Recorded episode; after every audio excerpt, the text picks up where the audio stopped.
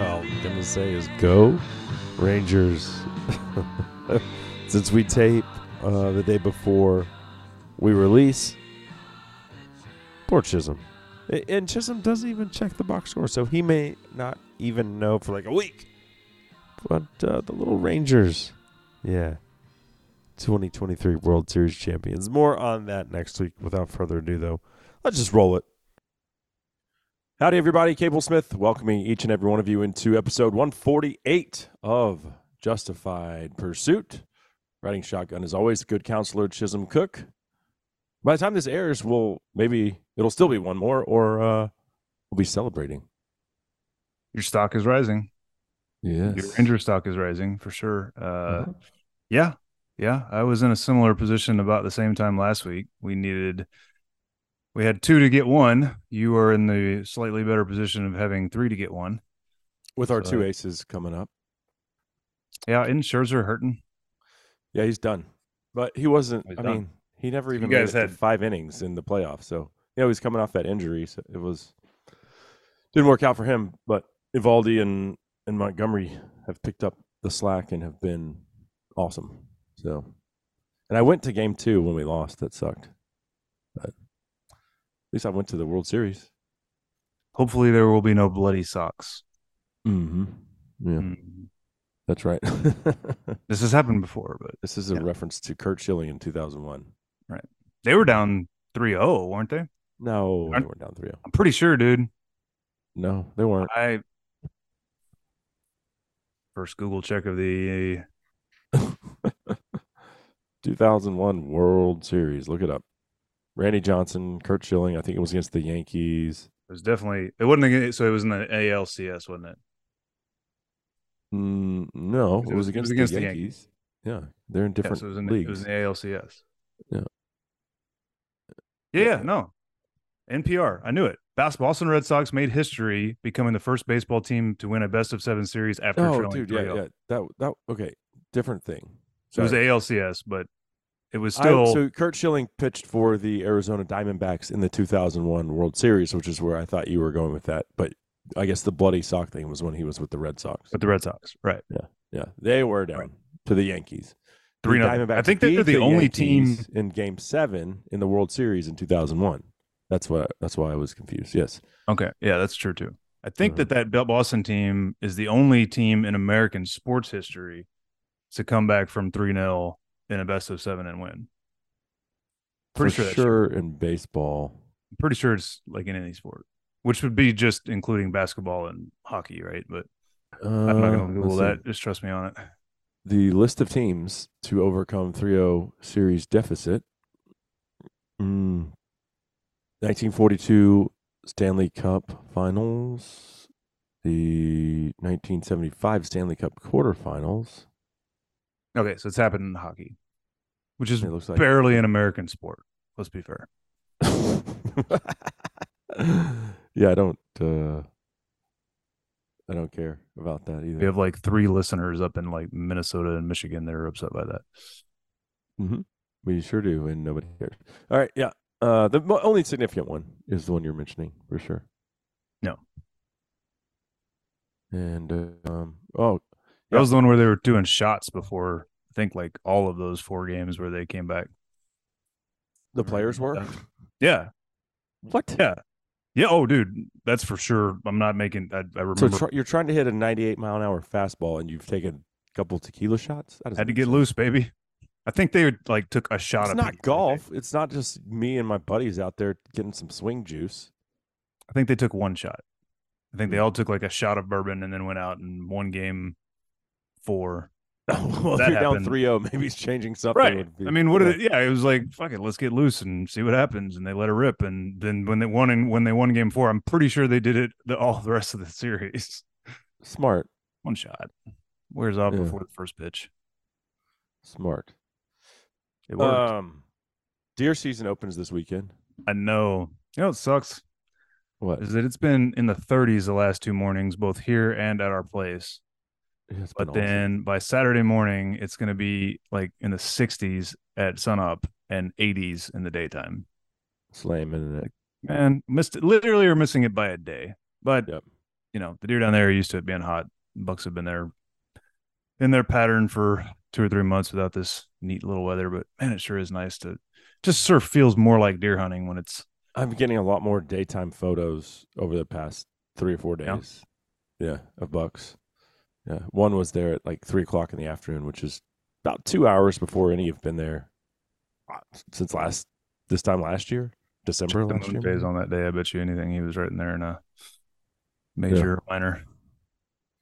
So I'm pumped about that. Uh, I'll be out at the deer lease this weekend. Are you going? Oh yeah.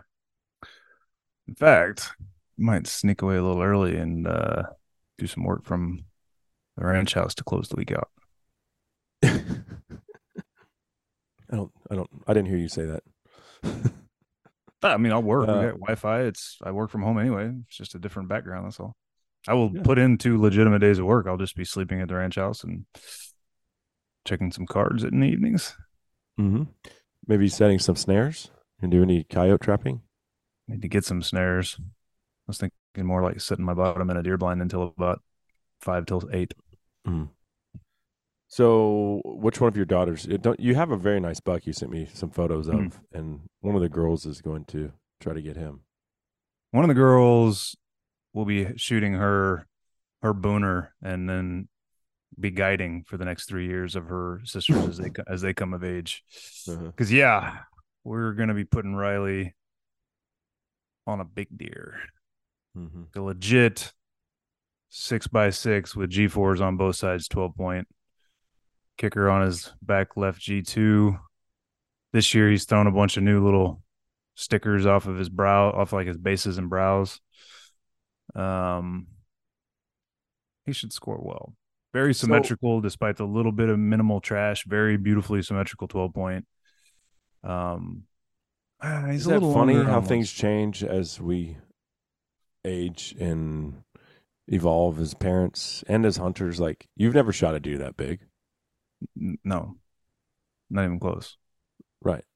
But I mean, it never even crossed your mind. You're like, I, I'll let one of the girls shoot it.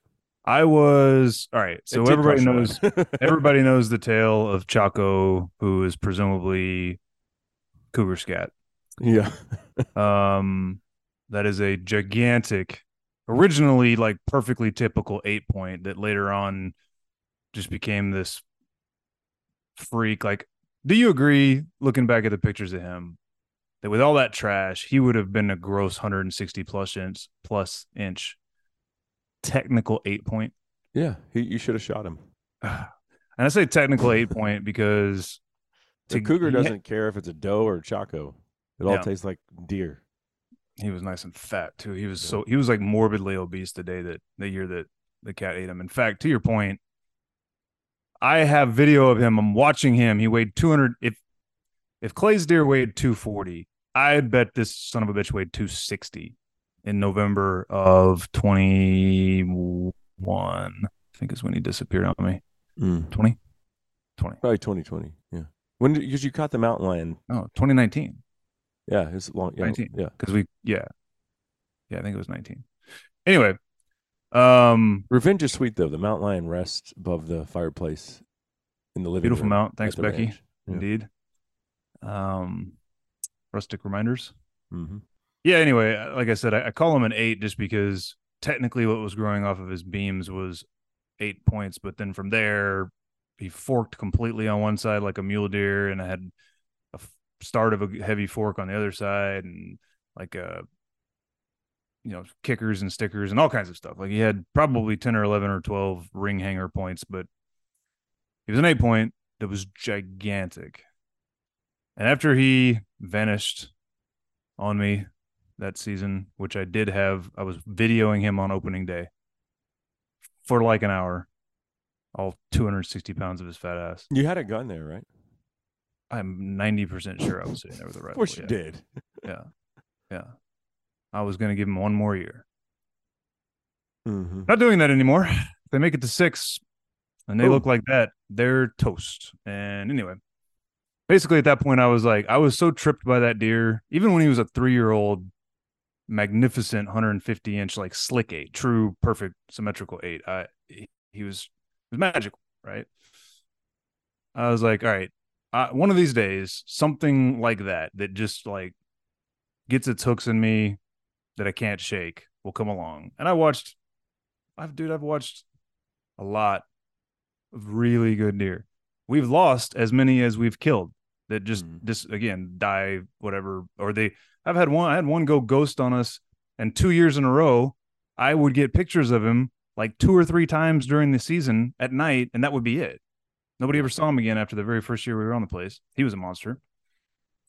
But uh I just thought one of these days something's going to come along and I'd be like that's my guy and I had a little like with Clay's bucket one time 2 years or so before he killed it I was like he's nice.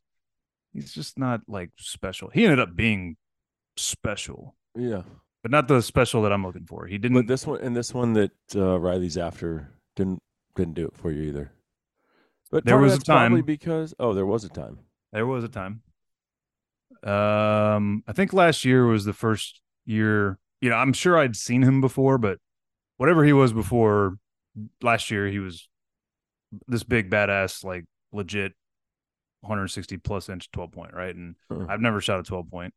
I've only watched, a, you know, that's the first legit 12. And I, when I say legit, I know I've explained this. You know what I'm talking about, but like where he has G4s on both sides, G5s, sorry, G5s hmm. on both sides, meaning he's a typical 12 point before any kickers or anything else, right? We've had 12s that are like a five by seven. There's one, we've had 11s that were five by sixes.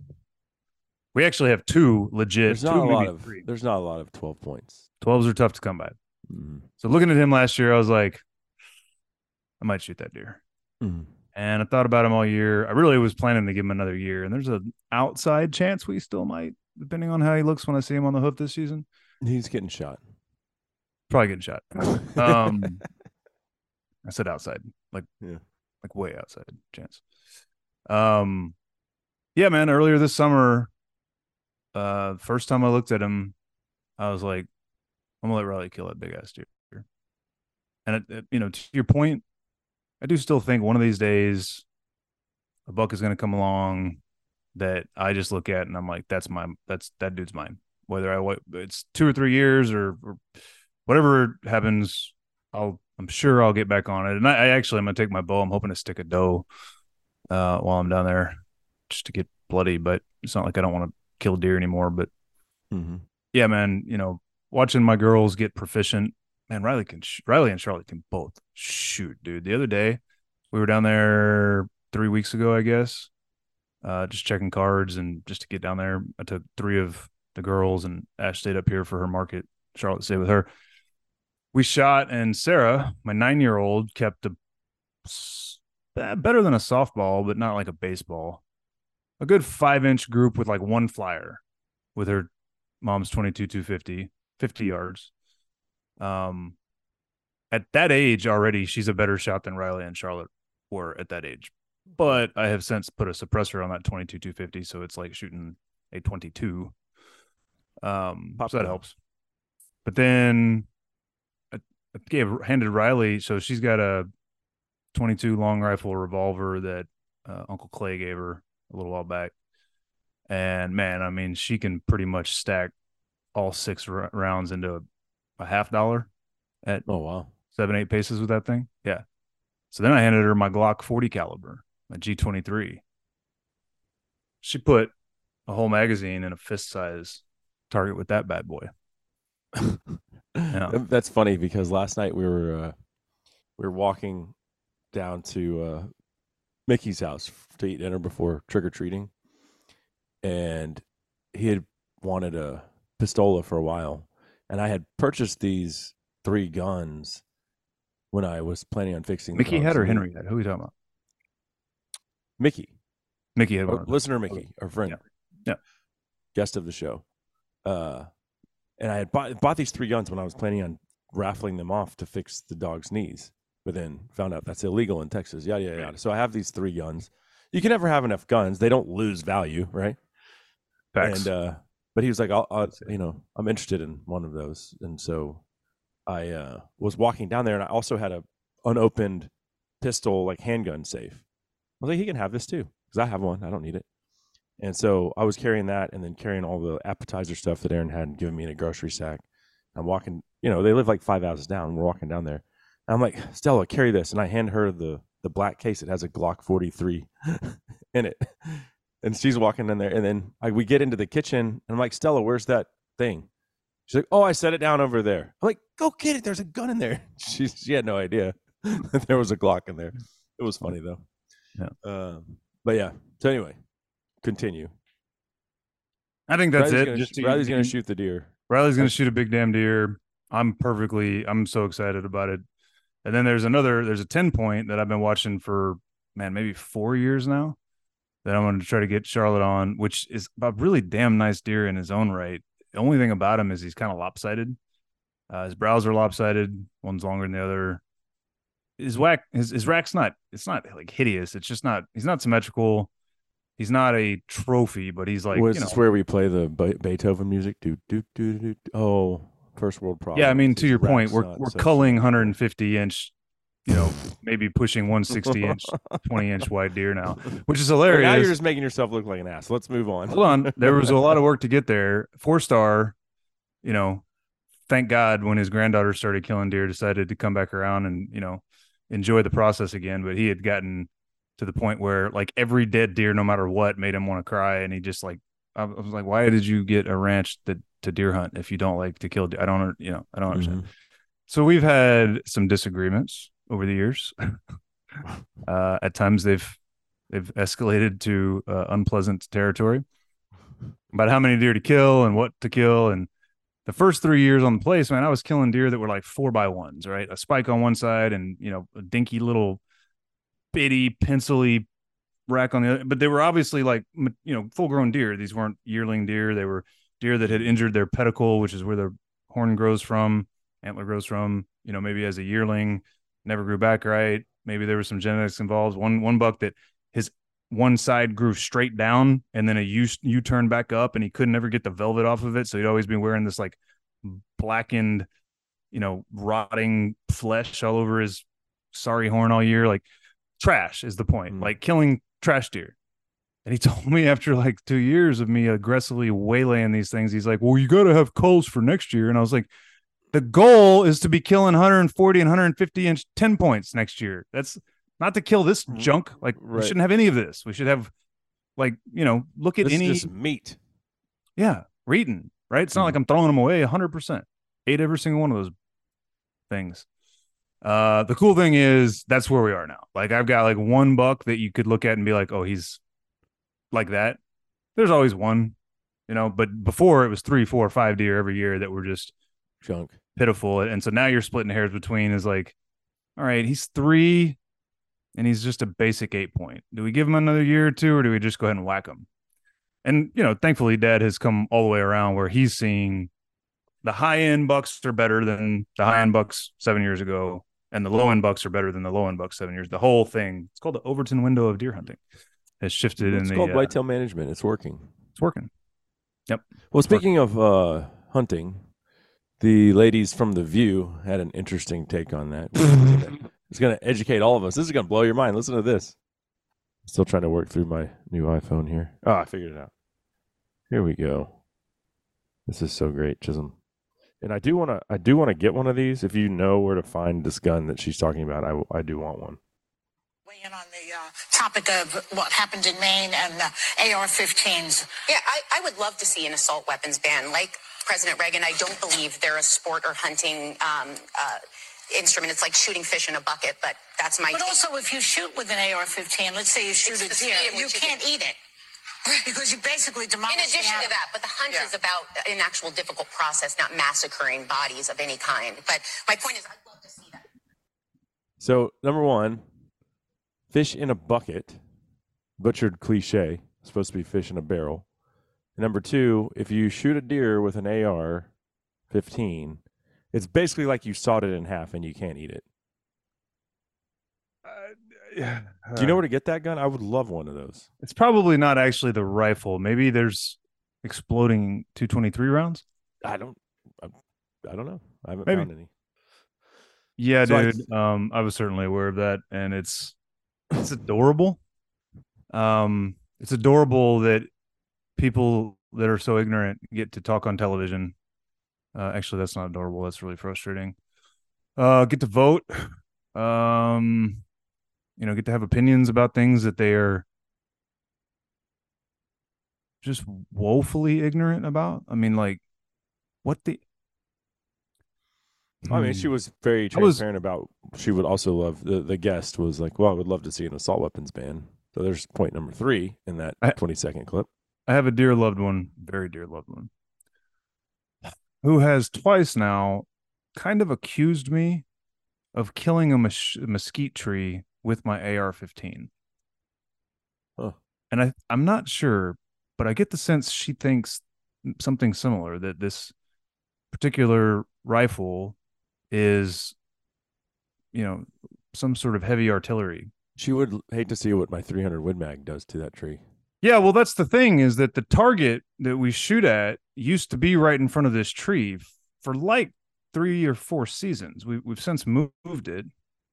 So that tree had taken 270 rounds, 30 aught six rounds, probably a 300 here and there. In fact, I'm I'm positive that it did because I shot my short mag and a Winchester mag at it. Um, my mom used to unload her. I think My it's just a wife's 20, doing a puzzle in 22 the long rifle. dining room and just flashed me. That's awesome. I'm not complaining. I'm just announcing it to the world. Keeps love and fun. You must be somewhere near peak week. Um. Anyway, my point is, this tree has taken some freaking lead, right? You know how many rounds I've shot through my AR-15? not that many. Two mags, ever. I did shoot him at that tree, all at one time, and apparently, all the thirty aught six rounds and two seventy rounds, and whatever else it's taken over a three or four year period didn't uh, uh, adversely Oh, affect the tree, but but But two let me ask you magazines at AR-15 did. On the thousand plus acres, how many mesquite trees do you think there are? thousand plus thousands I would say 10,000? 10,000. yeah dude, i mean dude so so our, our where we have our market is 19 acres feel it. where we have our market is 19 acres of heavily timbered you know property most of it probably 15 of those acres and it has 500 hardwoods so yeah m- maybe a hundred thousand mesquites i don't know Never, you can't walk through the place. Like unless unless you're on the Sendero or the road, like there's just mesquites everywhere. That's what South Texas is. Right.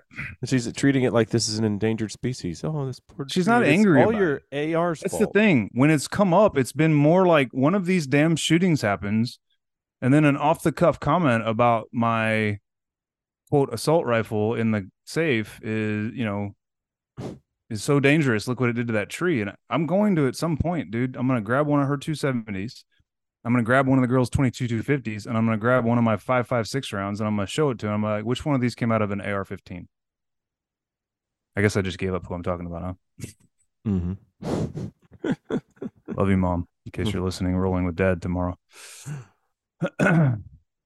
it's I, I mean, yeah, you can shoot a lot of them, but that tree got shot a lot before I unloaded two mags at it. I love you too, Mrs. Cook. Don't not invite us because you have Your 270, so many uh, mesquite trees. I, I know that one's very special though. So your 270 is nearly Chisholm twice as long. for shooting that tree. I agree. Actually, I agree with your mom.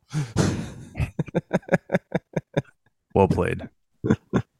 Casing on your 270 rounds are probably 50% larger with 50% more powder than a 223 slash. So I I spliced that video and then I caught, I I, I uh, added a clip of my girls and I on the back of it and put it on my business page. And I had a 300 Win Mag bullet and I didn't prep them on it. I said, "Which one of these do you think would do more damage to a deer?" This is a 55 grain 223 round. This is 180 grain 300 Win Mag. And they were like, "Well, duh. the bigger one. the deer hunting one? I mean, that's the thing, dude. Just look at like that's my point, right? Just look at the bullets. It's Mhm. not rocket science. But if you know where to get one of them grenade launching ARs, let me uh let me add them. Um, We're accepting sponsorship applications. main shooting that happened the day after we released. It happened the day we released last week. Uh, we had already recorded. This dude, everything that I've read after this terrible tragedy, was showing extreme signs of mental illness, telling people he'd been thinking about doing something like this. You know why society's broken? It's because the people that heard that didn't do anything. It's not, and that's the whole liberal mindset. Well, we understand he's going through something, but you know what? It's not nice to try to get him help because that makes us feel bad. It's nice just to pretend like it doesn't exist. And then here you now you've got whatever 18 what how many people got killed 18 22 a lot I, I, I deliberately avoid these types of news stories. a lot of people died for no reason and the Mhm. guy is showing external signs of mental illness and saying he wants to commit violent crimes with a gun and somehow we should all turn our ars in like the lady said she's for an assault weapons ban because i saw this other video that thought it he Because put it another crazy person on SSRI shot a bunch of people. uh, this guy put it perfectly. He goes, you know, thing about uh about drunk driving is they're always hitting sober drivers. He said, you should so you should ban sober drivers. He goes, the same thing applies to gun control. right? Because- yeah. yeah. Um, but are you sitting here telling me that you're into red flag laws now? not saying that. No, that didn't have anything to do with. uh Oh, you're talking about the the the guy's external like uh, showing. Right. Well, what do you, what's the what? Where's the crossroads? What's the where's the rubber meet the road on that one? I don't know. I tell you this much. But the people that should have said something didn't say anything, regardless of whether I'm in for or against red flag laws. Like th- that was a red flag. I'm gonna I want to kill. I'm thinking about killing people. Oh, a week later, oh, you killed some people. Who would have? Who saw that coming? I don't know. they they have put us, and I would argue deliberately, into a real catch twenty two situation. Um, you can go back to episode two of this podcast, which was very deliberately all about the Second Amendment, and I argued then, back in something like August of 2020, that conservatives lost the argument when we stopped talking about the Second Amendment being for what it actually says it's for, being the maintenance of a well regulated militia, which is necessary for a free state. In other words, to protect us from government tyranny.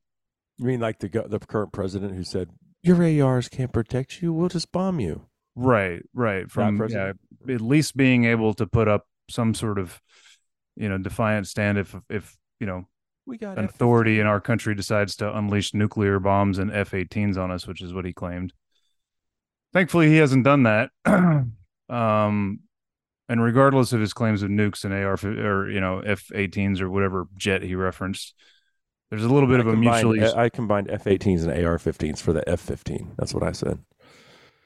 well, there wasn't is that not a F-15 plane? at the time, right? Or is it was- F-18? There's for sure an F fourteen. That was the old Tomcat from the original Top Gun. Um. Anyway, we've kind of reached a mutually assured destruction stalemate in that regard because there's 300 million guns, and you know the United States military does have all these much bigger things than guns. Uh, so you know, an armed society is a polite society. But much like I argue, we gave up the argument, or I contend we gave up the argument when we stopped talking about protecting liberty and started talking about housewives being able to protect the home with an AR-15 while their husband's on a business trip. Uh, looking at you, eye patch. Uh, that's Dan Crenshaw, by the way. He said that on Cable's real show. Right. Anyway, um, I feel like we've really boxed ourselves in here by accurately and rightfully pointing out the fact that all of these mass shooters have severe mental health issues and are on hardcore quote antipsychotic medications. That's what those are. SSRIs, uh, benzodiazepines, etc. It's like, all right, if we're gonna if our hill to die on on this is we have a mental health crisis, not a gun crisis, kind of have to do something about the mental health crisis at some point, don't we? Well, when John F. Kennedy was president, we had 200,000 people committed to insane asylums, mental health institutions. There was rampant abuse in those things. I, I will not deny that. And people were mistreated. And the stuff that went on there, the experimental medicine, in quotation marks, uh, was those were atrocities. But a lot of those people still needed mental help, and now we have. I think I, the last stat I read, uh, it was like a month ago. It's like fifteen thousand people in the entire country. Well, do you think that mental health has, as a society, gotten better or gotten worse since the 1960s? So we've got, let's that- say, that trend line's going in the wrong direction. let's say 10% or less of the people that were committed then are now committed. And sus- mental health, I think it's one in three millennials say that, or no, not millennials, Gen Zs say they're struggling with mental health. One in three. And we have no in mental, I don't want to say insane. Probably that's one of those uh, microaggression words. Can you even say insane asylum anymore? Probably just to say mental health facilities. We don't have them and and uh, by and large, I think it was the Republicans that did away with them. So that wasn't a very smart thing to do. But Okay, hold on. So we have worsening mental health conditions, right? hundred percent. Do you trust the state of the psychiatry profession at the moment to help? No, and that's the Uh, problem law with red flag laws, Hmm? right? That's the problem with red flag laws. Is you're not Not just crazy, red, not just red But I flag saw what you tweeted, and so we need to get someone over your house to take that gun away. not just red flag laws, but also slapping people in insane asylums or whatever you might want to call them in m- modern day, right? Like, Yeah. what you're talking about is stripping people of liberties for the odd, um, irrational, call it crazy behavior that we're talking about, right? Well, who gets to adjudicate that, and who do we trust to do that? I can tell That's you the catch twenty two. Mm-hmm. That as a guy who at least studied psychology slash psychiatry slash uh, neuroscience slash the effects of the on the brain of of substances in college, I got a psychology degree. Uh, I I know just enough about that profession, and I'm, you know, the world's biggest Jordan Peterson fan, who happens to have been is the most cited to clinical psychiatrist psychologist. I'm sorry, he's not a psychiatrist the most cited to academic clinical psychologist in the history of the profession. So he certainly knows something about it. They are the ones who, you know, are actively promoting the transitioning of minor children and celebrating it instead of trying to treat it. Right. Mm-hmm. Um, they are So, so large, the people that are supposed to facilitate mental wellness are the ones that are the purveyors of worsening mental wellness. right. So I said How on ironic is that? it's not a good situation. I said on last week's episode that on January 6th of 2020, I literally 20 one 21 I literally hit my knees in a mild panic attack about what was happening in our nation and heard the voice of God. Mm-hmm. And then this week I just pointed out that the second amendment is about protecting liberty, not about protecting your home from tyrants um, that act on the sort of threats that Joe Biden has made. Um, how far away from am I from being declared by maybe a hardcore leftist psychiatrist as a threat to the community who needs to be uh, imprisoned or at a bare minimum red flagged, you know, red flagged out of gun ownership? So yes, you. That's that's the silver bullet here, and uh, it, what we have said on this show would definitely get us 1984 by the party. They'd be knocking on our doors if they had that Oh. authority, dude. And we're not that far away. So what's Like so what is the answer? Because we know there's a problem with mental health. We can't fix it because we we're backdoored into this thing with the Second Amendment. And if we give them the power to to say you need to be committed, then of course that one that has the authority is going to come after the ones that are a threat to that authority. The answer Civil war. The answer where is- we're headed. we should all listen to Jesus because he's got the answers. Hmm. Honestly, Did the you like answers the are- ending to the show last week? I loved it. God, family, and getting off the drugs. Those three things, uh, and they're all interrelated. Uh, the problem is, certainly from the leftist perspective, you know what all three of those require? Self ownership, self discipline, taking responsibility for one's own. That's own not in their actions and role in the playbook, world. dude. I know, but you know what is in their playbook? Destroying society by removing God from it, by destroying the nuclear family, and then drugging all the remnants of the depressed, you know, broken souls that they've left behind. And then boxing us into a catch 22 which they firmly have us in now where we have to choose between true freedom and liberty uh, and the mess that comes along with it or you know snatching up a guy like the guy from maine and putting him in some sort of institution before he can hurt somebody which is a I, slippery I slope still will fall back on somebody should have said something to somebody. I don't and Dude. I don't know if it could have helped or not, but like Let me- just yeah. sitting there doing nothing, that's not the answer. i'm not saying that it is all i'm pointing out is it's a real pickle man like we're in a real pickle no doubt. because I'm dude, I'm I'm to your point. Look at the um what was the one in Florida? What was the name of that school? Uh Douglas, Stoneman Douglas, was that right? Uh, there's so many, and that's uh, and it sounds bad even saying that. There's so many. I don't. I don't. The Florida one. Yeah, I know. That guy, that young man, boy, psycho, had also was on the FBI's radar, on local law enforcement's radar, had been talking about his plans online and stuff. But some, he'd been talking about killing a bunch of people online for sure. I don't remember his plans in particular. My point is just that he was well known to everybody, and I want to say, didn't he even have his? Didn't his home get visited by some feds at one point? Like they were on top of Uh. that kid, and he still walked in there and shot the place up. And then when he did, the cops were cowards and backed down, like they did about 90 miles west of here. Mm-hmm. When that happened, assuring maximum destruction, maximum chaos, maximum newsworthiness. Right? Stand down. There's kids getting So, shot. Oh, to your point, okay. Like, should he have been apprehended for making terroristic threats? Man, I'm not going to sit here and say no. I'm just pointing out how do you make a structure and a set of laws and a medical evaluation process such that your right to ta- to freedom of speech remains in, fully intact, but we somehow only nab the real baddies who are getting ready to do real baddie stuff. Because it sure seems to me. I- I think the answer is what you said a minute ago: is that the only way to have a truly free society is there's a mess that comes along with it. Yeah, Oof, and if we'll just get back to saying that, God, if we'll get back to God, family, and stop passing out, you know, SSRIs like Halloween candy, then maybe we'll start I, seeing. Dude, I think we're mental closer to health the end of the world happening than that. I don't, we're not putting it in reverse in this. co- I mean, geez. Sure doesn't seem like it, dude. I Seems mean, like we're in honestly, the fast lane. We're in the autobahn of the destruction of society. This way, yes. Get on this autobahn. and Let's get there as quick as we can. as for me and my house, we shall serve the Lord. I can tell you that.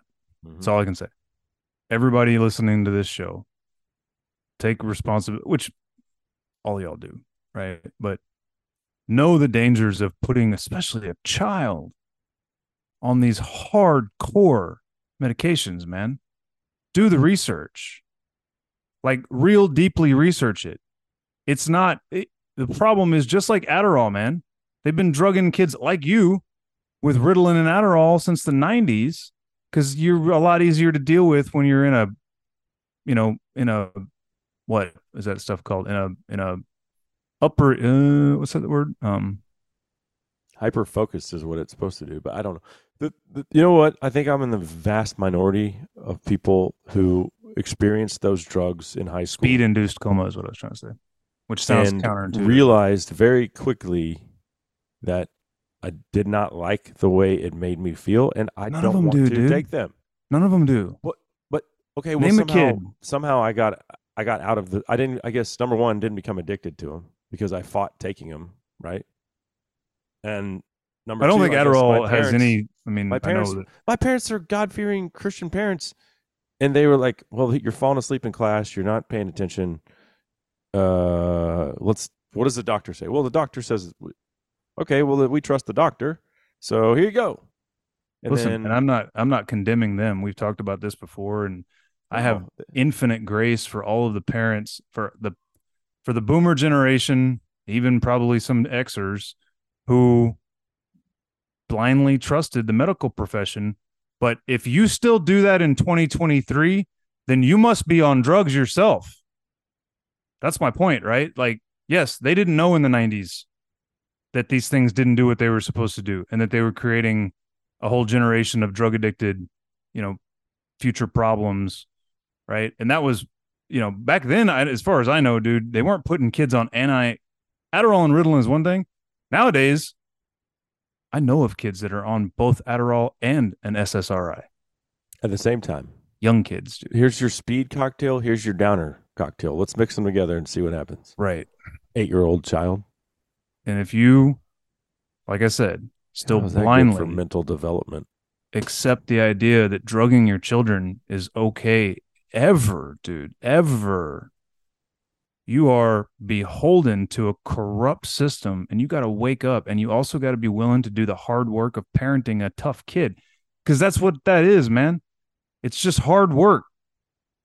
It's not easy to deal with a especially disruptive, you know, crazy little boys. That's how God made them. I you can't just so. you can't just turn them into zombies to not, Frankie have to deal with Stella them. are the same externally, identical twins. Their personalities can be more different, and Frankie Yep. has the one that we're out of the three kids. She's the one, and I was just talking to my my friend before I before this call, and I was he was just hey, how are the girls doing? Uh, physical therapist, and so yeah, they're doing great. Um, you know, Frankie is showing and has for a couple years a little more shy like signs of anxiety like she's a high stress kid. If she was to find out about what happened in maine it would keep her up at night. Terrifying her. Her sister and brother whatever. Well, that's sad you know. They're too young to really understand what it, it is but her she would be like oof that would be bad she because she found out about what happened in uh, south texas somebody in school told her, you know, some crazy person went up and, and that happened at a school, shot up a school. And of course that uh, was on her mind. And Aaron has to lay in bed with her for an hour at night, trying to get her to go to sleep for a couple days. I think she will be the hardest one to parent, but I don't think drugs are the thing that are to, maybe that's just a cop out. It is a cop It, make, it makes it and if there's anybody everybody. listening who's offended by that, I'm sorry, but I am called by God to speak truth as all as is everybody. I I, there, I have, Have you ever buddy tried that You know whose kid is on uh Ritalin or Adderall or some some derivative of of that line of medication. I'm sending you a prayer right now. But having having had it myself and knowing how to how it made me feel, like that will just that won't be a thing in this house. You can't do that, dude. You can't put a child on that stuff. You can't. You can't. It should be illegal. It should be criminal. You can't. But you know what I you was very do? popular in college though when I still had the prescription and I didn't want it because everybody was like, "Oh, let me have that to study." Riley and Uh, Sarah. Riley and Sarah are both high strung kids. I know what it's like because I was high strung as hell, dude. Like high strung. I would get my axle wrapped around all the way through my twenties, man. I would get completely obsessive about things and you know and not be able to focus on anything else unless I was like forced to for days at a time, man. I'd be worried about you know diseases and and just all sorts of stuff, right? I would say What- that you were high strung when I met you in our early 20s. And as you got older, that dissipated. But I would say your your walk with God, I think, is probably the thing that has calmed you down the most. That's a thousand percent correct. That and physical fitness, Mhm. and the two are inter inseparably intertwined for me. But that's that's what I was trying to get at with both Riley and Sarah at points in the last few years when they seemed to be maxed out. I sat down with them in one night and we went and we found every passage we could find in the Bible that speaks about not being anxious and not being afraid. They're supposedly 365 such passages. I've never fully been able to I, confirm that. I, I've talked to people who know more about the Bible than I do who claim it's hmm. true. I've tried to look it up. I can't find it. It's I don't know. There's a bunch though, especially if you add up like don't be anxious, don't be afraid, trust the Lord your God. Right? Like there's a lot of them. With Riley one night, I may have shared this before, but she was freaking out about the idea of running track, which she was being begged to run. And she was like i mean freaking out crying. This was in sixth grade late january that that year. And we really like sat there and we boiled it down and talking to her about it and and and going through some scripture with her. And what i literally did was i googled what does the Bible say about being anxious and afraid? And I just started reading them off rapid fire. You know, I was like, I don't know all the citations off of my head, but you know, I'd throw the citation out there and I'd read it. The next one and I'd read it. And the next, and I just like, mach- I just pounded away with them, right? And what that actually allowed then was this conversation with her that unveiled that what she was really stressed out about was time management because she's a type A kid. She wants to keep 100, I mean, like, you know, straight A plus 199, you know, level grades. She wants to have the adequate time to continue training her horse and becoming a better horseman. But she also kind of wanted to run. And that was like the last of our priorities. And she couldn't fathom how she was going to do all that. And so as we went through it all, I was able to synthesize down okay, so what actually stresses you out here is your time. Is that right? She's like, yeah. I was like, well, first of all, you don't need to worry about that because there's actually scripture that says, Who among you has gained an hour of your life by worrying? Mm-hmm. Right. So the Bible says specifically, like, you don't gain time by worrying about it. Second of all, it's your mom and I's job to get you to the thing. Right. All you got to do is do the thing, whether that's school, the horses, or racing, you know, running. We'll manage the time part. And when you get there, just give it your all. And, you know, while you're, say, at a track meet, you can bring some books because there's plenty of town time during a track meet to study, right? So we walked through all that. And I know I've shared this before, but then all of a sudden, this kid who at the time was probably 12, I guess, 11? What are you in sixth grade? She Yeah, goes, 11.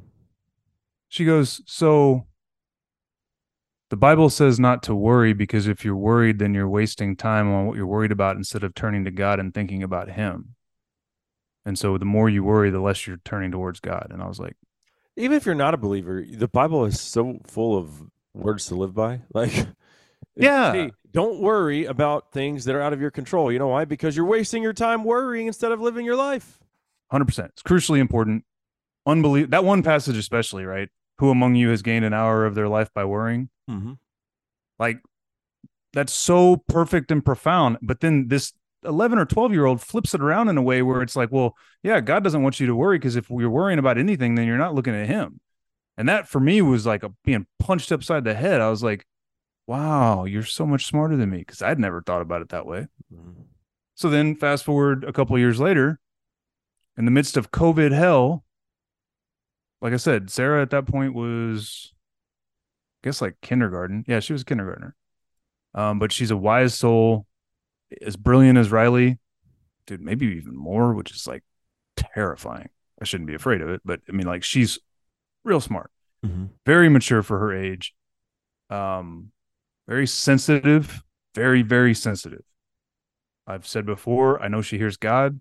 Well, at that stage of her life, that same antenna was letting her hear from other side, other sources, right? So they shut school down, and the whole world is talking about a disease that'll kill you, right? What do you think that does to a six-year-old that's already high strung? To your point earlier, right? Yeah. You think we had some tough nights? Mm-hmm. Yeah. They took away what she loves more than anything, the ability to go to school, and they replaced it with bombardment about a disease that she was worried was going to kill her grandparents or kill one of us or kill her. Right? Where Yeah. everybody's wearing masks and all this bullshit, right? So I went through the same exercise with her. And more, well, as importantly, a friend uh, who I was really just barely getting to know at the time shared with me this prayer called the nail it to the cross prayer, which is basically like a form of it's a deliverance prayer. And you go through it. I just emailed it to you, but you basically say, Oh heck, let me read it. This is important enough to take a second. Uh sent and sent to you. All right. This prayer goes like this. I bless my spirit to be prominent over my soul and body my spirit to be prominent over my soul and body. Father, I nail and fill in the blank, Mm-hmm. right? Worrying about COVID to the cross. Father, I break all agreements, known or unknown, that I've ever made with my fear of COVID to the cross. Again, I'm throwing something in there. Father, I repent of having ever joined with whatever this thing is, right? Father, I ask that you take this thing away from me. Father, what do you have to give me in place of this thing? And then you sit quietly for a second. And whatever you hear, you say, I seal that in my spirit. Write down that thing that you heard back from God and you pray about that. So at that time, dude, this is what she was actually hearing. In these way too pro, as long as she was busy, man, everything was cool. But she wasn't into just sitting and watching TV like the rest of her sisters were. She would walk around the house like a zombie in this petrified state. And this was going on for weeks before I found this prayer and really like figured out how to address the issue, right? She started crying one night and was admitting that she was hearing this voice telling her, God is stupid. Jesus isn't real. And in her little mind, she thought that was her own little mind, Hmm. right? That these were thoughts she was having, and that meant they were she was actively thinking them. This was right when I became truly aware of the true nature of spiritual warfare, right? And I can tell you now, definitively and beyond question, I know you're not in control of the thoughts that pop into your head, right? I'm hungry. That's your brain and your stomach. Yeah. But when you f- face a fork in the road, and one is short term, you know, temptation towards short term game, and the other one's telling you play the long game here. That's the angel and the devil on the two shoulders, right? You are affected by good and evil spirits all the time. So when a six or seven year old who I know believed sincerely in God is hearing a voice telling her that, quote, Jesus isn't real, God is dumb. Lord, forgive me for repeating the words, but obviously I don't mean them. Like, I knew what was happening, right? So this guy shared this with me. So what we put in the blank was the devil's lies. At each of those points where it was like, I repent against having ever sealed, you know, having ever made any agreements with the devil's lies. Mhm. Fit perfectly. We said that prayer with her every, she asked to say it every night for a week. And then, you know, have continued to equip her with learning how to pray better and, or, you know, she's an amazing prayer warrior already, but continuously praying with her and then just reinforcing everything back to scripture. And dude, she's a rock. She knows what to do now. She's got Well- that prayer tucked away in her little nightstand. And if she needs it, she pulls it out. So that's the way to deal with a child suffering from Yes. anxiety or name the, you know, Dude, mental. it's a spiritual problem. mental- the, the external signs of a mental health situation. giving a kid or any person a drug to deal with depression and anxiety is a materialistic atheist approach to the problem period full stop I Can they help? take on the Bible for you, which I want to play. Okay. Just segue Let me wrap here. this one Yeah. quick thought up It- they can help in a true crisis but if they're your long-term solution to quote being happy you'll you'll never get there all you'll do is drug yourself and become hopelessly addicted to in the case of ssris a drug that will kill you if you quit it cold turkey period end of story that's a fact Mhm. if you get addicted to benzodiazepines over years, the rehab process is the most excruciating and potentially dangerous thing you can do besides becoming, you know, spending 20 years as a fall down drunk and then deciding one day you're going to quit. Which killed my dad's twin brother, by the way. Hmm. We think. Anyway, Um, it's a spiritual problem. So the only So- way to solve it is to be is spiritual, not materialistic. Spiritual, not materialistic. Turn to the spirit, not the materialist, the material realm. That's Marxism. That's evil. we we would both agree, as I pointed out earlier, like Thirsty. even if you are not a believer, the Bible is a wealth of knowledge on how to live a worthwhile life. Right? Yeah. Probably just like uh, I don't know, what is the book that Buddhists follow? Like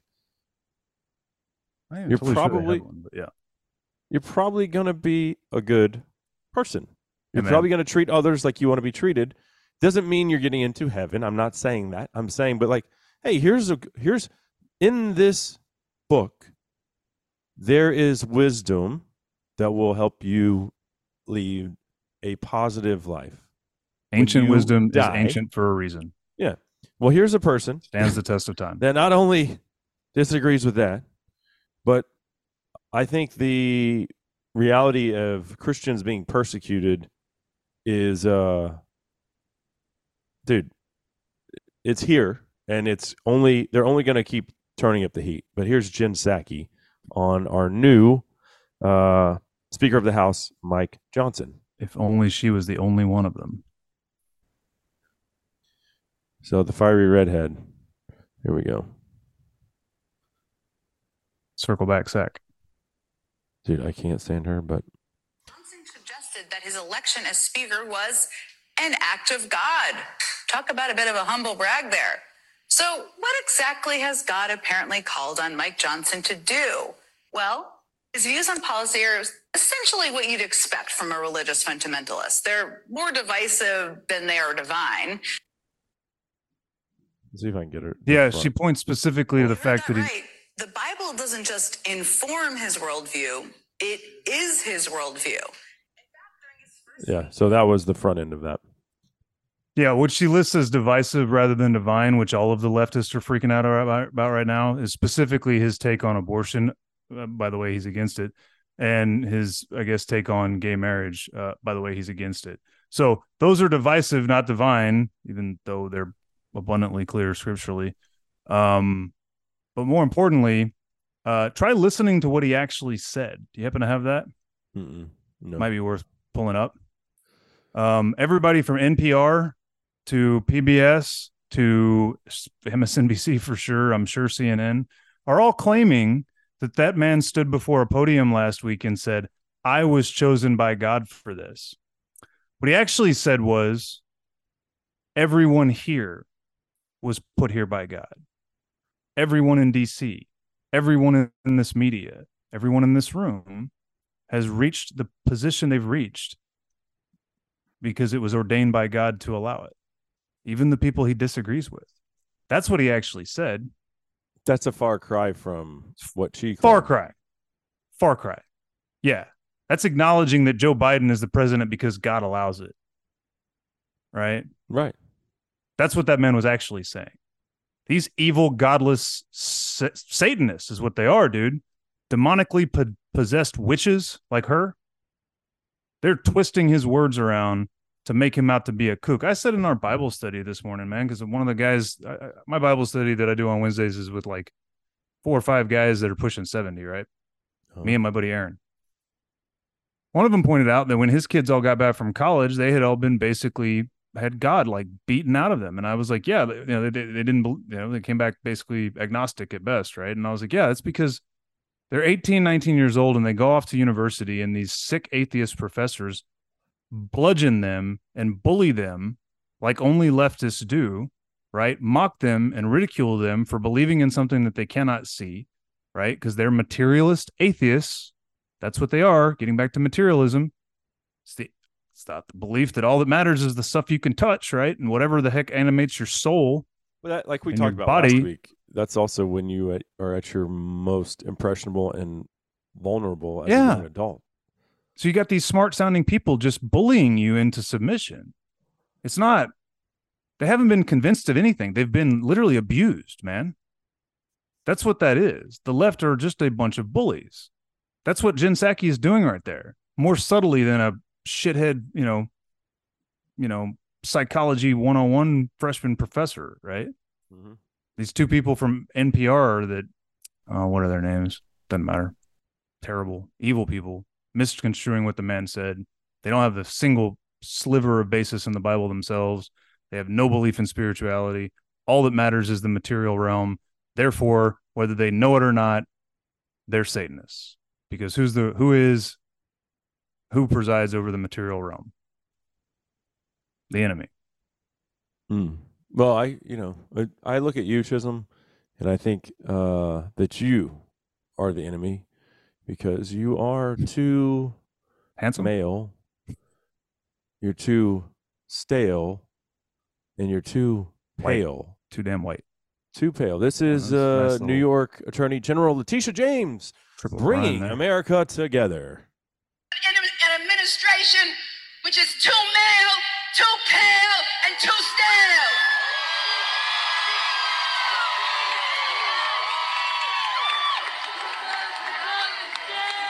Too male, too pale, and too stale.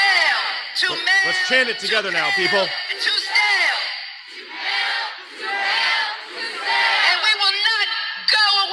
silently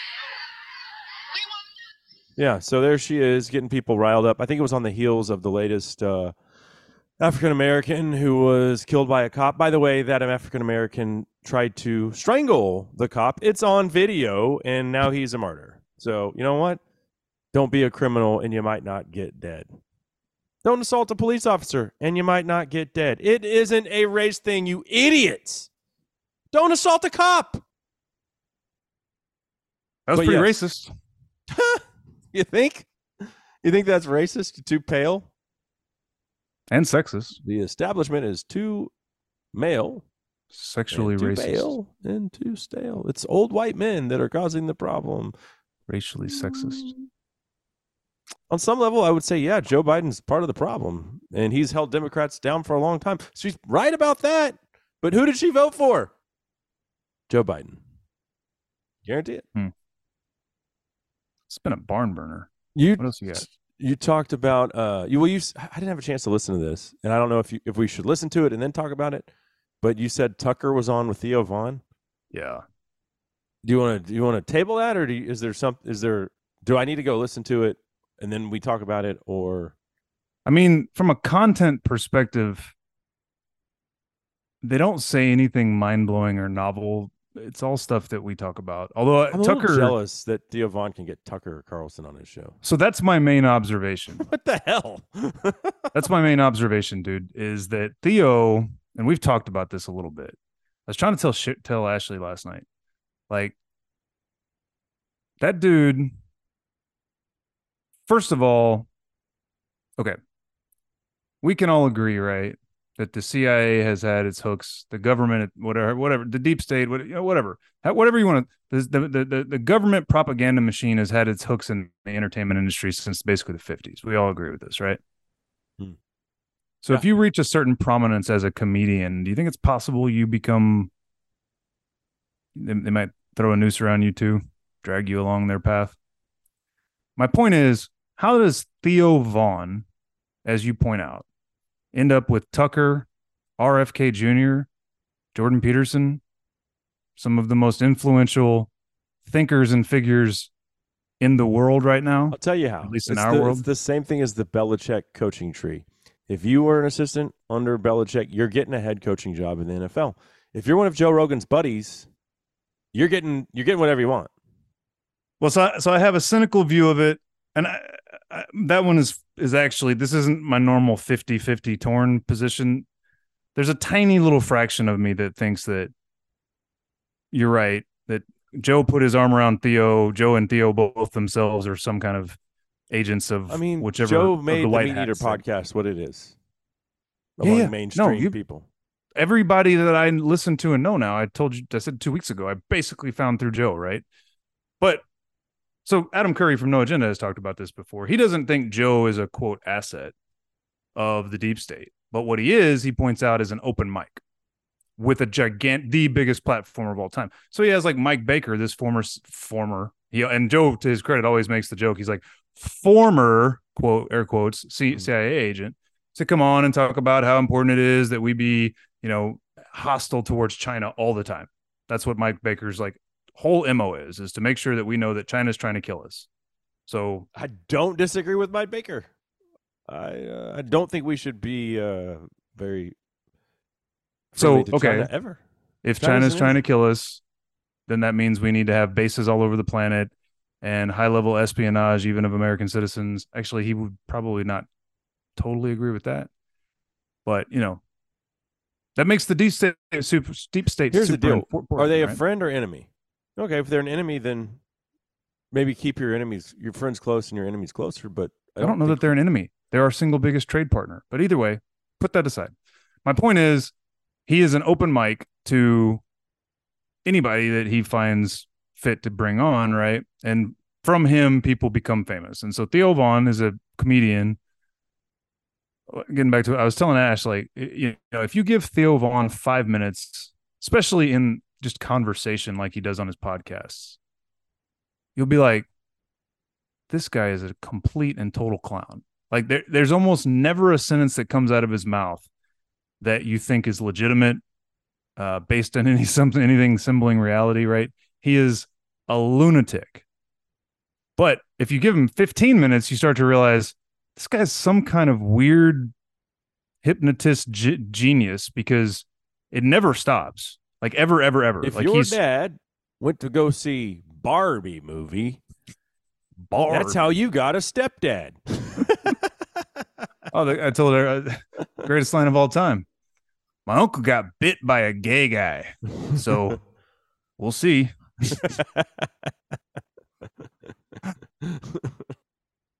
Anyway, he's just it's just like nonstop riot of insanity. Yeah. and it, the, if you give him, like I said, give him half an hour, and you realize you got to be a genius to n- never ever turn it off like that. Like to continuously have these weird tangential, you know, wordplay, you know, random made up, clearly made up on the cuff stories, right? He's just shooting from all over the place. Or maybe there was some nugget of truth in his weird past from south, south southern. He's South Louisiana guy. Hmm.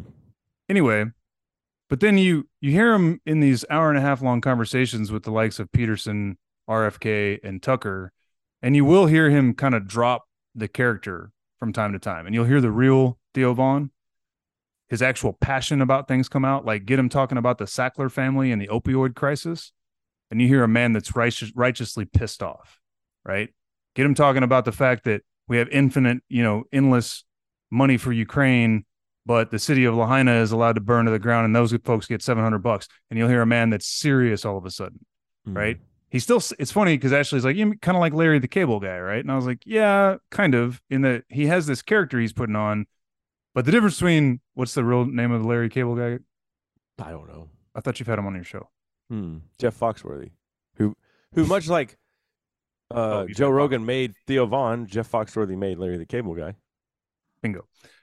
Larry the Cable Guy is a full blown caricature, right? That's like Andrew Dice Clay. The real human being, you can hear him talk where he drops the facade and it's not even like he doesn't do the voice. It's clearly an act. With Theo, real Theo and character Theo kind of sound the same. Mm-hmm. They they're he's more articulate. He's more coherent. I mean, it, saying sound the same. The voice is the same. It's not like a full blown character, is my point, right? Like he's still Theo, this guy with this kind of Cajun accent type of thing. But you can it, it lets you realize, all right, this brilliance of his nonsense is backed up by an actually smart guy. And he can't not be that because you can't have a two hour conversation with Jordan Peterson and not be sharp as a freaking tack, dude. Like even the way he tees up tangents, right? And like drops in these ridiculous uh one-liner premises in the midst of a otherwise very intelligent conversation like if he couldn't understand what these people are saying he wouldn't even be able to pull that off. You know what i mean? Right. like he wouldn't allow he wouldn't be able to make it light but also informative if he didn't get what these people were saying on a pretty deep level. So tucker goes on his show last week and dude it's a an absolute riot. Tucker is so damn funny and so damn personable and like just as quick-witted and rolling with the punches the whole way. They're cussing like sailors the whole time. Um sharing stories about their former addictions. Tucker's been sober for like 22 years. Theo's been sober for like 18 months. Um Mm. dude it was funny. There was this one moment where i was laughing out loud. No, that was a different show. Never mind. There was a whole bunch of moments where i was laughing out loud.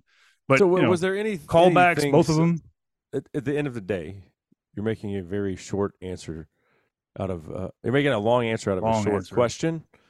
But your Should we table it? 2.0. Uh, Might be too late. I don't know. Is it worth me watching? Is it? Is there enough there to do a show on? I don't know. I was just. not a whole show uh, but you should you should listen to it for the entertainment value Oh yeah. I Okay. think- I'll I'll check it out before. Yeah. I've got some road. I probably some- already some- beat beat the horse in terms of content for this show, but listen to it. It's Okay. got some drive time coming up to the ranch and deer lease and stuff. So I'll do it. Um, you know, I've mentioned this one dude to you who gives me crap on. Wait.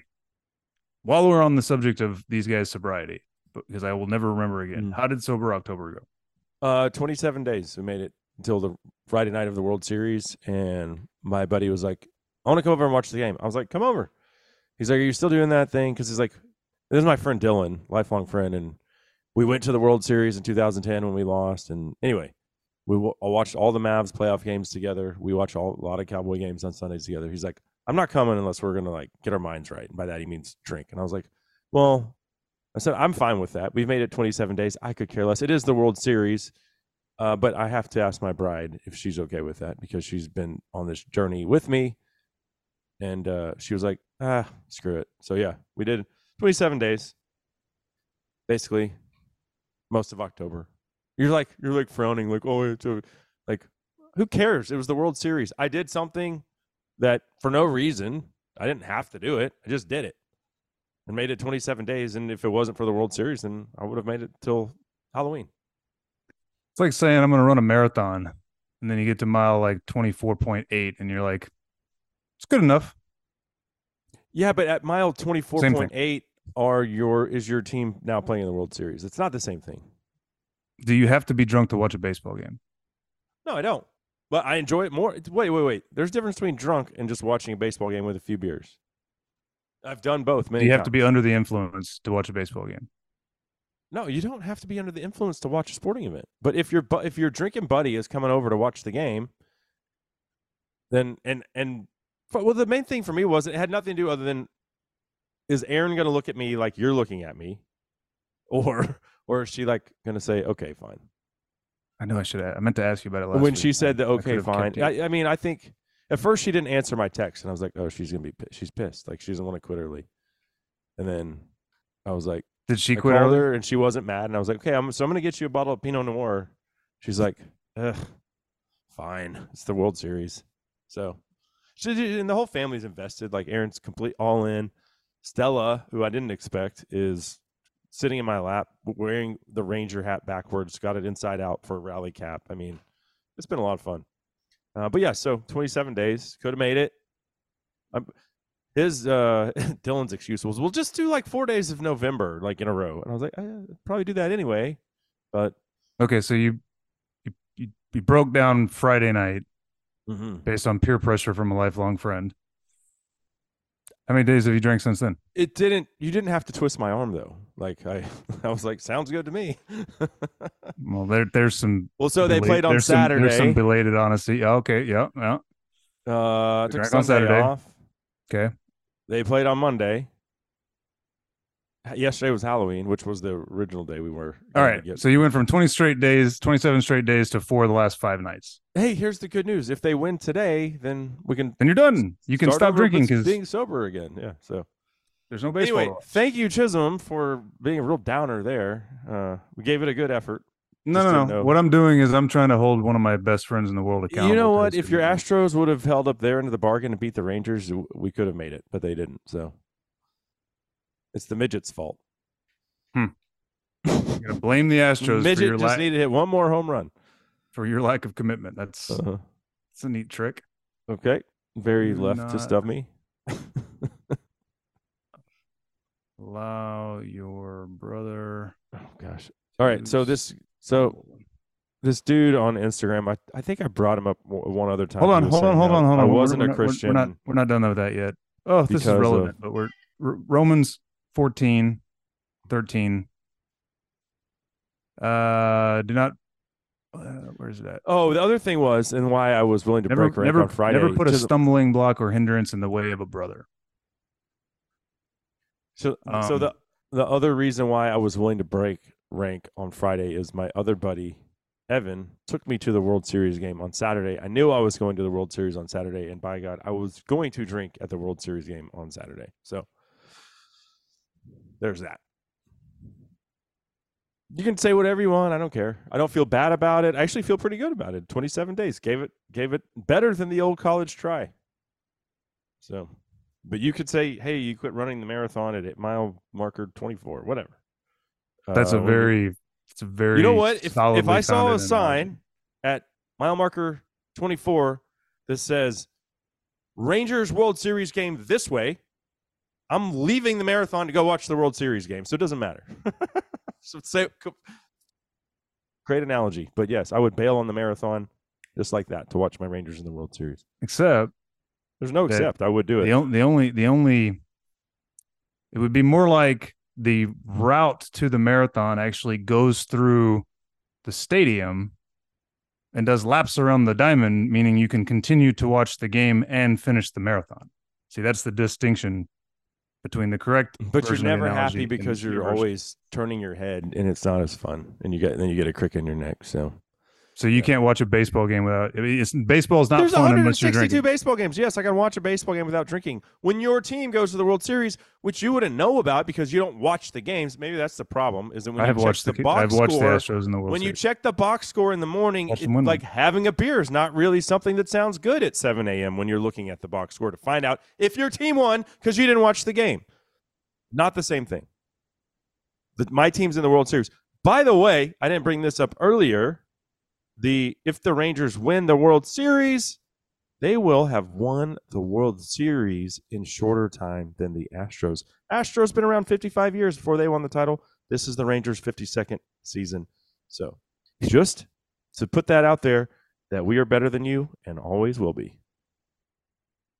Oh, Uh, and I don't I think we'll get busted for cheating uh, in winning our first title either. Moving I have, on, I have, a, I have about a handful of friends that uh, seem to think that these moments are the best moments of Justified Pursuit.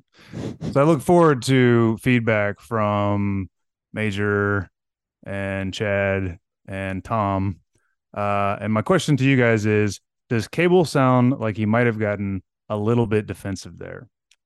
Maybe something like when his team tanked twice in August to give up first place twice to the Astros. Similar to that, only this Yeah, time because we knew you guys couldn't win at home, and we wanted Only to this play, uh, time- we want to play four games on the road. only this Pretty time smart. his Bochy his- is a his- genius. his, Bochy is a genius. his health, sobriety, and manhood are in question, unlike that time, which was just baseball. I don't think there's anyone that can can uh, question the amount of testosterone and manhood flowing through these veins. Uh, Wally Moser, one of our Manhood listeners, sent me this. Uh, shut up. Wally Moser, shut up, shut up. He's one of our listeners. He sent me this message on uh, Facebook. I got a kick out of you and Chisholm discussing the outcome of Game Seven. Laugh out loud. Thank you, Wally. So it's not just uh, friends. I don't know Wally personally, What but up, Wally? Uh, I guess he followed the Lone Star Outdoor Show page and somehow found out about our little fledgling endeavor here. You know, you could talk and- about it on that big ass radio show of yours every now and then. That might it. help. You know, you could get a Instagram page and help with like promoting it there. You already have the platform. That was part of the. I mean, you could be, you could run a Facebook page. You could do lots of things, but you don't, right? We could all do more. I hold you accountable. You, hey, why okay, well, put the Justified Pursuit backpack on your back and you schlep it up the mountain, and I'll just be a cheerleader. How about that? You bring the content uh, and the technical chops to the extent we have any, and uh, I bring the philosophy. Okay, okay. See, it's division of labor. The good counselor. That's your name for a reason. uh, oh, okay. So this dude, I got, I got time. Uh, this dude is giving me crap on Instagram once already about not being a Christian because of something I put up that was funny, and he was like, "You're causing your brother to fall," blah blah. blah. And I was like, "Well, then, yeah. I think we talked about it on the show. It didn't make much sense." So the other day, I put um, when the Rangers won game one. I took a picture of my Rangers shirt, put it in the closet on the same hanger in the front of all my t-shirts. Said, "Do not wash." You know, repeat tomorrow. And this guy, dude, he said, uh, he said this was his comment. Why would you do that? Christians can't be superstitious. That means God isn't sovereign. But I don't expect you to understand that. So can I mean, I think absolutely the guy's a moron, and he even in the subsequent conversation labeled himself as a super Christian or fundamentalist Christian, and that those are really the only Christians. And I said, okay, um, well, let's see. Uh, I I kind of got him when I started talking about holidays. Like, are your kids going to celebrate Halloween, or are you going to put up a Christmas a Christmas tree and do these other things? And he's like, yeah, we're going to put up a Christmas tree, but that has nothing to do with this conversation. I was like, well, that's a that's a secular symbol of what is supposed to be the birth of our Lord and Savior. I mean, he didn't really have a response. He kind of tried to, to deflect there. But we went around in circles, and at the end of the day, he to me just seemed kind of like uh, the biggest hypocrite. Like, who are you to judge me, man? Um, I think only God knows somebody's heart. I guess you can. You can judge if you want to. I don't judge. I don't care. Um, but at the the heart of the conversation is can Christians not do things like, "Hey, it's the playoffs. I'm not going to shave my beard," or "Hey, I know you have a, your favorite lucky hunting cap that you wear, Chisholm, on certain hunts. Can we Yep. not have? Where's the difference between confidence or just hey, this just makes me feel good about the odds, like versus you can't do that stuff because it's hedonism. Um, I'm more like paganism, but But I I think you touched on it a minute ago. Um, when you said God knows your heart. Um, you know, in Romans it's eight, I believe, right? If you believe with your heart, believe with your heart that Jesus is Lord, and profess with if you profess with your mouth that Jesus is Lord and believe in your heart that he was raised from the dead, then you are saved. Right? So you can say things out loud. Lots of people can ask you can question whether you meant it. You can, you know, only the feeling in the heart part, only God, because I'm not even sure we always truly know what's in our heart. Um, not without prayer, prayerful, prayerfully seeking discernment, and I've been doing a Hmm. lot of that lately. One day, I hopefully will be able to share some of that. Um, I think the question is when you put your rally cap on, or like when I was a kid, and every to start every Cowboy season, I would build this literal, like we called it the shrine, but like everything Cowboys related, whether it was the Dallas Cowboys or like, you know, Old West Cowboys, like, you know, books we had on the shelf would be on top of the TV all season. And it got dusted one time and we lost. And, like, you know, mom got excoriated by not just me and dad, but like neighbors who would come over and watch the games for how dare you dust the thing. Back then, I probably thought that some, I had some sort of influence on it if I kept up whatever rituals. we uh, have absolutely in. zero influence. And I told that dude, Right. I said, God already knows the outcome of the game. Right? There you go. Like I do Yeah, believe God is showing- sovereign in that aspect. Listen. Like, yes, he already knows. But you know what? I'm a fan and we won in this. And guess what? My whole family has twice in these playoffs eaten hot dogs at the house. And both times, Rangers lost. Three times we've eaten chicken wings. All three times we've won. Guess what we're having tonight? Not hot dogs. Not hot dogs. Chicken wings There will be no hot dogs. all night. but again, that makes me not a Christian in this guy's eyes. I'll say this, man. It's probably best that you make sure to counsel your children. Y'all, we're doing this for fun because we're Right. fans of the Rangers, but this has nothing to do with it. The players are playing a game. You know, only God can affect things that he doesn't actually f- visibly touch, right? Or have mm-hmm. anything, you know. Only God is omnipotent enough to affect things without being able to see him doing it. It's the players playing the game is the part that matters, right? I- um, I gotta admit this too. Last night at at Mickey and Kelly's house, Mickey had grilled hamburgers and hot dogs, and I told every one of my kids, "You may not eat a hot dog." so they only ate hamburgers, and you know what the score was in the second inning, third inning, ten to one.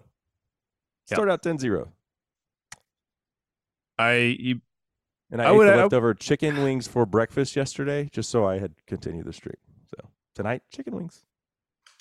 I do not believe that playfully playfully engaging in what look like superstitious rituals during the World Series is a pathway to hell. Simultaneously, however, I might advise you to pray for some discernment about whether you actually think you have any influence and your said said uh, uh, superstitious rituals. Uh, you know, if you have any belief in somewhere in your heart that they have I anything have to zero do with it, belief. I have zero All right. belief. you're but taking it them. makes me feel confident. I don't think what I'm doing is altering the outcome. Right. But I like my odds better when I have it. I feel better about it. I'm like, this is good. This is good. We're everything's right. Just like Cowboy Shrine on the TV. You know, it's like. Although I don't think we'd scold anyone at this house if it got dusted.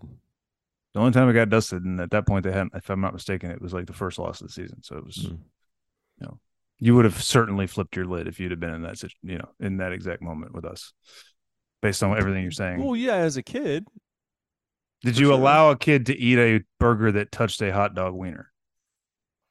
Or did you demand really that- wanted did you to- dude, if demand that Mickey maintain the burgers on a separate grill? No, and if they really wanted a hot dog, I would have said, "Fine, eat a hot dog."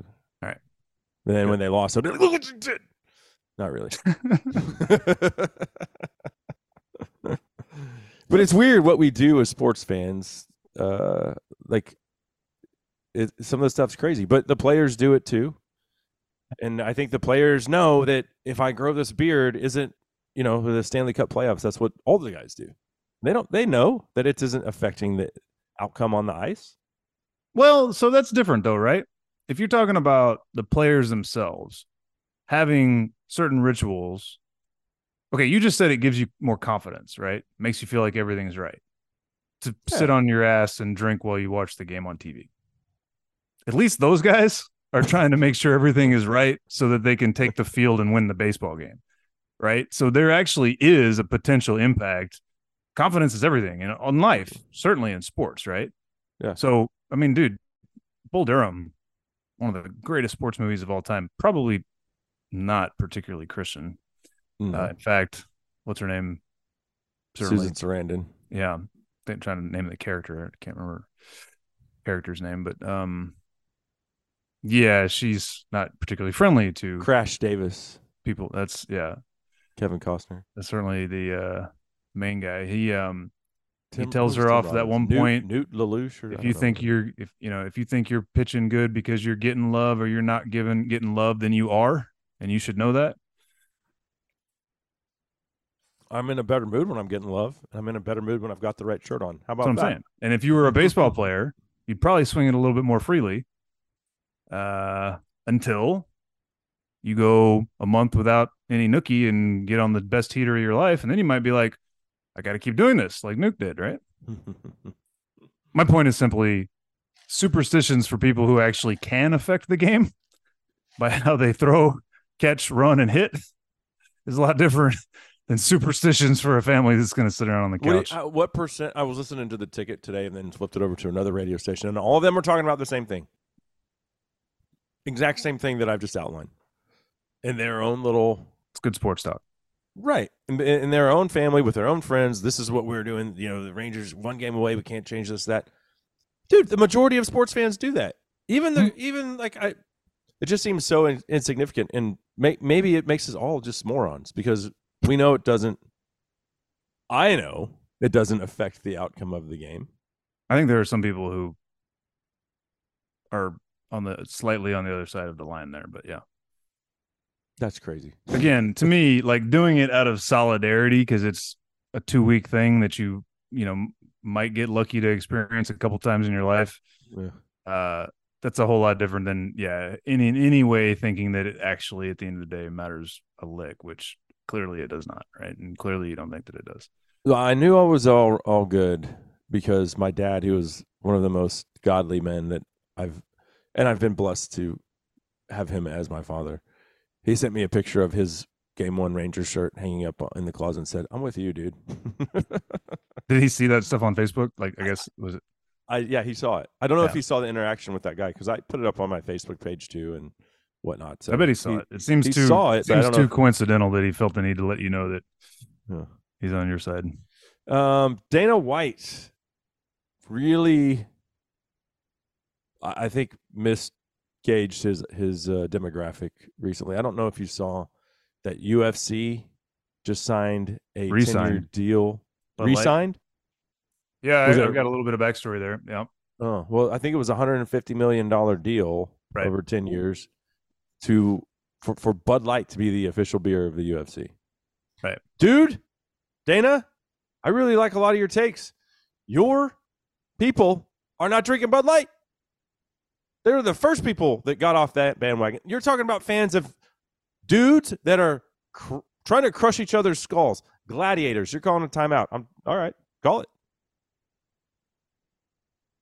does he give a damn if they drink it or not?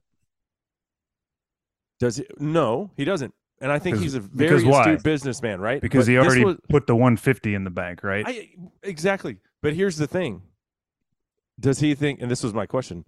Does he think the UFC is such in such demand, such a big brand that is it is immune to the backlash. You're looking That's at the he- whole thing. You're looking at the to- whole. that's what he has to think, right? This is a win, dude. This is an epic win. Okay. Let me share, share with you how. First of all, I don't think that the people who are boycotting Bud, Bud Light, who also happen to be UFC fans, are going to suddenly stop watching dudes beat the shit out of each other. They're as into that as you are into tonight's game six, five, five. Better pray it doesn't get to a game six. No more game sixes for the Rangers. he just flicked me off. Anyway, somebody shared this with me the other day. I can't remember who. This whole thing, we were talking about it, uh-huh. and they pointed out to me. It was the first I'd heard about it. That well, other than I saw cryptic Babylon. Sometimes I see stuff on the Babylon Bee, and I think that's funny. It seems random, and then I find out later that they're mocking the news. Like, have you seen this thing where the Washington Post had an article that claimed that the average man thinks about the Roman Empire almost daily because we're all a bunch of toxic masculine men who who love empire and like gladiators. My and stuff. wife texted me from work about three weeks ago. yeah, totally about right- random. Yeah. and said, "How often do you think about the Roman Empire?" You're like, what? I said, uh, "Well, like never. I don't know. Literally never." Yeah. So So I, I didn't see- even know what the backstory was until right now. Why? Why is this Roman Empire thing?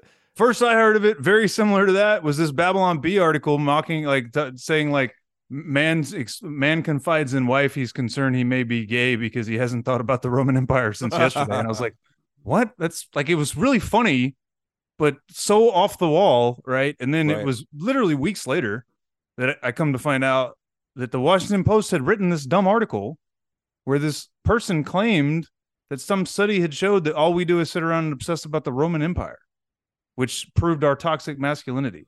Literally never think about it. Anyway, in a similar vein, I saw something. Oh, I know what it was. It was like uh, Bud Light plans to regain, um, like homophobic fan base or something like that, transphobic fan base, by partnering with men uh, wrestling each other for 15 minutes at a time or something like that. And it had a picture of two dudes grappling. So I was like, I mean, I was just going, what the hell? What?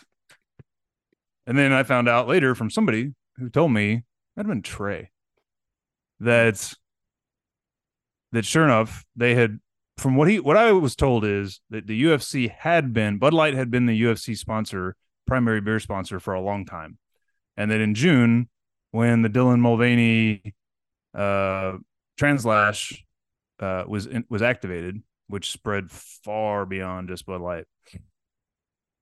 Um, the UFC apparently formally like what's his name uh, White Mhm. actually formally said this is no longer our sponsor. So supposedly he already fired them this year from that. Um and so what's happened is they've come back and they've offered what I think I think is like the biggest contract for a beer sponsorship in sports history at 150 million dollars, dude. That is I doubt that's true. Maybe like total contract, but I mean the Cowboys are sponsored by Miller Lite. You don't think the Cowboys make more or get more money from Miller Lite than the UFC does from Bud Light? I don't know. Bud Light, UFC. I mean, UFC is a global brand, dude.